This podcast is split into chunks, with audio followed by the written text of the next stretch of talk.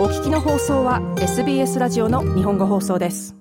ニューサウスウェールズ州パークスで開かれるパークスエルビスフェスティバル世界的なスターエルビス・プレスリーの誕生日である1月8日に合わせて行われ今年で30回目の節目を迎えます。2023年の開催は来週1月4日から8日まで。パークスは人口がおよそ1万4500人の地域ですが、フェスティバルの期間中は国内、海外から2万4000人以上がパークスのあるセントラルウエスト地域を訪れるといいます。今夜のインタビューは、このパークスエルビスフェスティバルで注目を集める日本人、エルビス・プレスリーのトリビュートアーティスト、エルビス・トキこと、トキ豊和さんにお話を聞きます。トキさんはフェスティバルで行われる国内外のトリビュートアーティスト19人が争うコンテストに出場し、国内最高賞であるアルティメイト・エルビス・トリビュートアーティストの称号獲得を目指します。日本を拠点に30年以上トリビュートアーティストとして活動するトキさん。その始まりは衝撃的な出会いからでした。21歳の時ですね、あのエルビス56という VTR が某レコード店で、へあなんていうんですかね、発売になったばっかりで、これを見て衝撃を受けて、その日からプレスリー、俺、これになるって言ってずっとやってます。はい。もう、なので、そのビデオのプレスリーがあまりにも衝撃的すぎて、もうそれになりたかったっていうのが正直な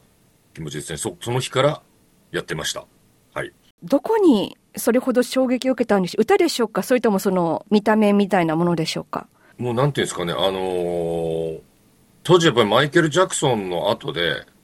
すごくその歌って踊ってっていう完成されたものが、あの、作られたものとしてエンターテインメントで完成されたものが、まあ世の中で蔓延してたんですけども、エルビスのやつはもうエルビスの衝動だけで歌って踊ってるっていうか動いてるみたいな、ナチュラルの凄さみたいなのを感じたんですよね。まずはこう歌を真似るところからとかそんな感じでしょうか？そうですね。あと、あの、歌を真似るの、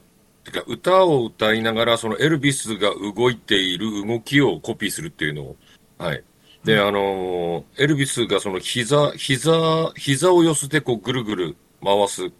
ポーズみたいなのが、ポーズって踊りみたいなのがあるんですけど、それが最初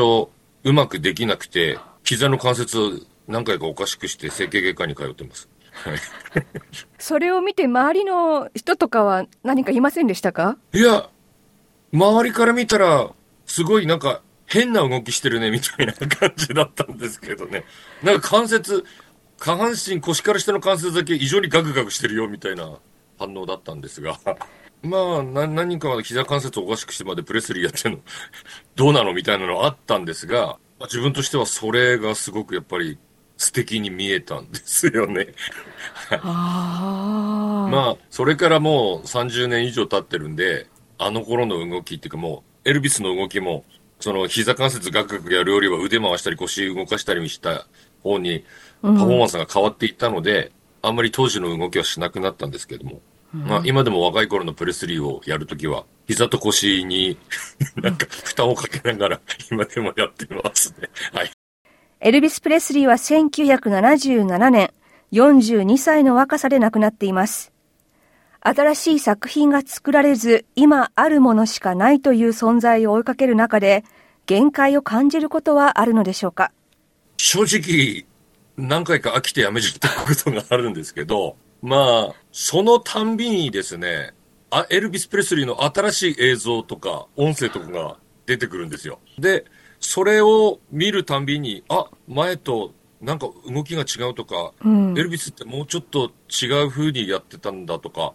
なんかもっと深いんだって思ったら、そこからまたそこをこう掘り下げていって、で、あの、トリビュートアーティストっていう風になってから、海外の、その、エルビストリビュートアーティストと接することも多くなって、その人たちが動いているのを見たときに、はい、ああ、なんか違う、こっち、もうすごい、エルビスもこうやってたんだっていう新しい発見が常にあって、何回も何回もプレスリーに結局戻ってます。実際に自分が、その歌ったり踊ったりするようになって気づいたこととかってありますか、はい見方が変わったとか、エルビスに対する。あのー、ものすごく自分にとって大きいことは、エルビス・プレスリーの歌を歌っているだけで、世界中の人と仲良くなれるんですよ。はい。これ今まで、まあ、その、私も日本でバンド活動とかして、オールディアメリカンポップスとかの演奏とかして仕事させていただいたんですけど、はい。不思議とエルビス・プレスリーの歌を歌った時だけ外国の方に声をかけられるんですね。お前はジャパニーズ・エルビスかみたいなことを言われて、うん、お前のプレスリーの歌はいいって、すごく褒めてもらうんですよ。プレスリーを歌ってる時だけ。そこから、じゃあ俺、みんなにそうやってプレスリーの歌を歌って褒めてもらえるんだったら、ちょっとそれを突き詰めてみようかなって思ったのが、今、今に至る感じです。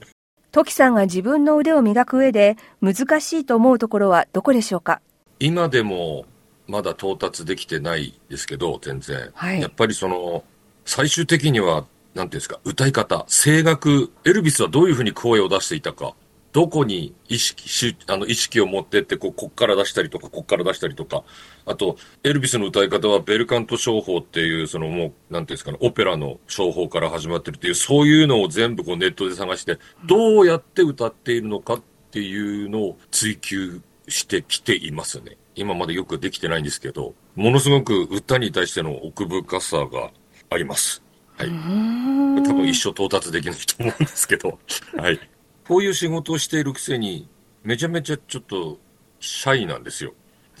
人前に出て何かするってことあんまり得意じゃないんですけど、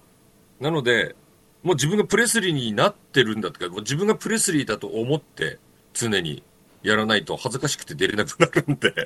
はい。俺プレスリーなんだよね、今。みたいな感じでステージで上がるようにしてます。はい。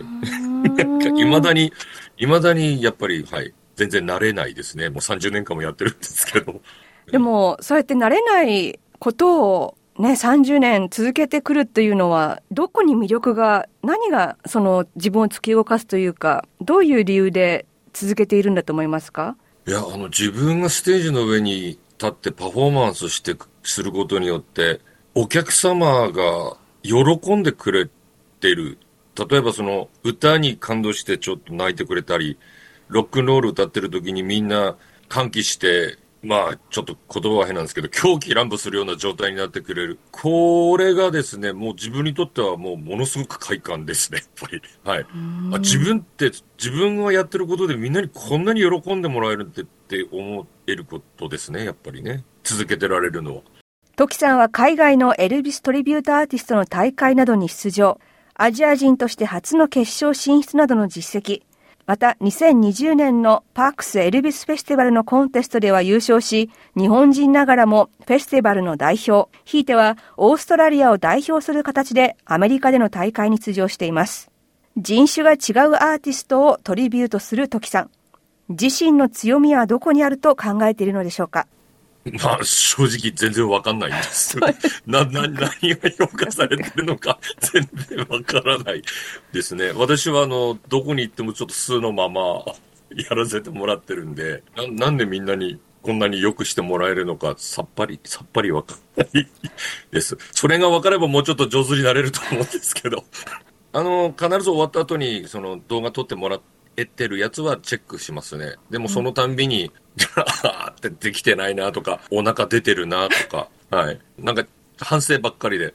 パフォーマンスよりもちょっと見た目の方が気になるっていうのがあるんですけどね。次こそ、もっと完璧に自分でやろうとは、思いながら見てます。うん、はい。パークスを訪れるのは来週で3回目という時さん。そもそもどのようなきっかけでパークスエルビスフェスティバルに出演するようになったのでしょうか？一緒に言ってくれる方が、あの、国木でカッパさんってあの、大阪在住の俳優さんなんですけども、その方があの、大阪のエルビス・プレスリーのファンたちをこう、なんていうんですかね、まあ、取りまとめてるって言ったらちょっと変なのかもしれないですけど、お店をやっててそこでそのプレスリーのことを一生懸命こう皆さんに伝えていらっしゃる方で、その方が最初にそのパークスエルビスフェスティバルに遊びに行って、で、私があまり日本であのパフォーマンスやってても、その日本人にあまり評価されないので、オーストラリアに遊びに行ってみないって誘われたんですよ。はい、はい。で、どうせ行くなら、じゃあコンテストに出てみたらってパークスの方に言っていただいたらしく、はい、はい。じゃあ、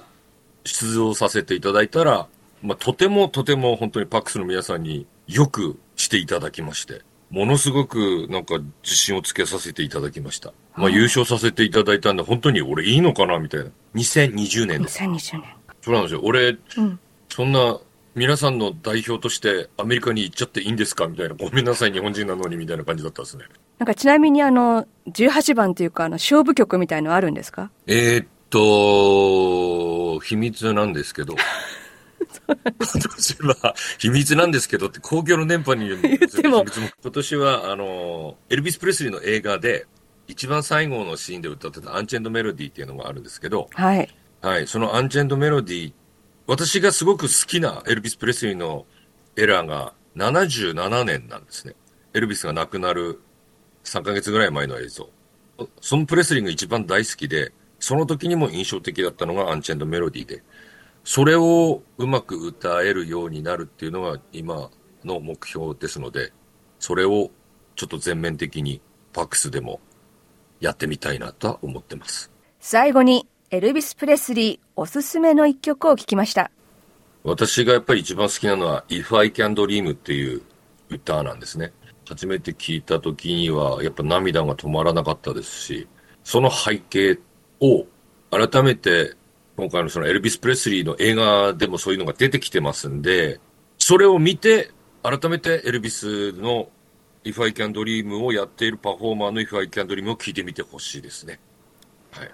あとは How Glazer Art っていうゴスペルの歌なんですけど、これもなんかそのエルビス・プレスリーのこれ人生を見ているような、そんな感じの曲なので、ぜひ皆さんにも見ていただきたいです。来週行われるパークスエルビスフェスティバルに出演するエルビス・プレスリーのトリビュートアーティスト、エルビス・トキことトキ豊和さんでした。トキさんはこれまでパークスのフェスティバルで日本人に会ったことがないと言います。今年はコンテストとメインステージに加えて、初めて規模の小さいステージが多く予定されており、人と接する機会が増えたといいます。そのため、会場でトキさんを見かけた方は、ぜひ声をかけてほしいとのことでした。フェスティバルの詳しい情報はパークスの公式サイト、または SBS ジャパニーズのウェブサイトのインタビューページからのリンクをどうぞ。SBS 日本語放送の Facebook ページで会話に加わってください。「l i」「いいね」を押してご意見ご感想をお寄せください。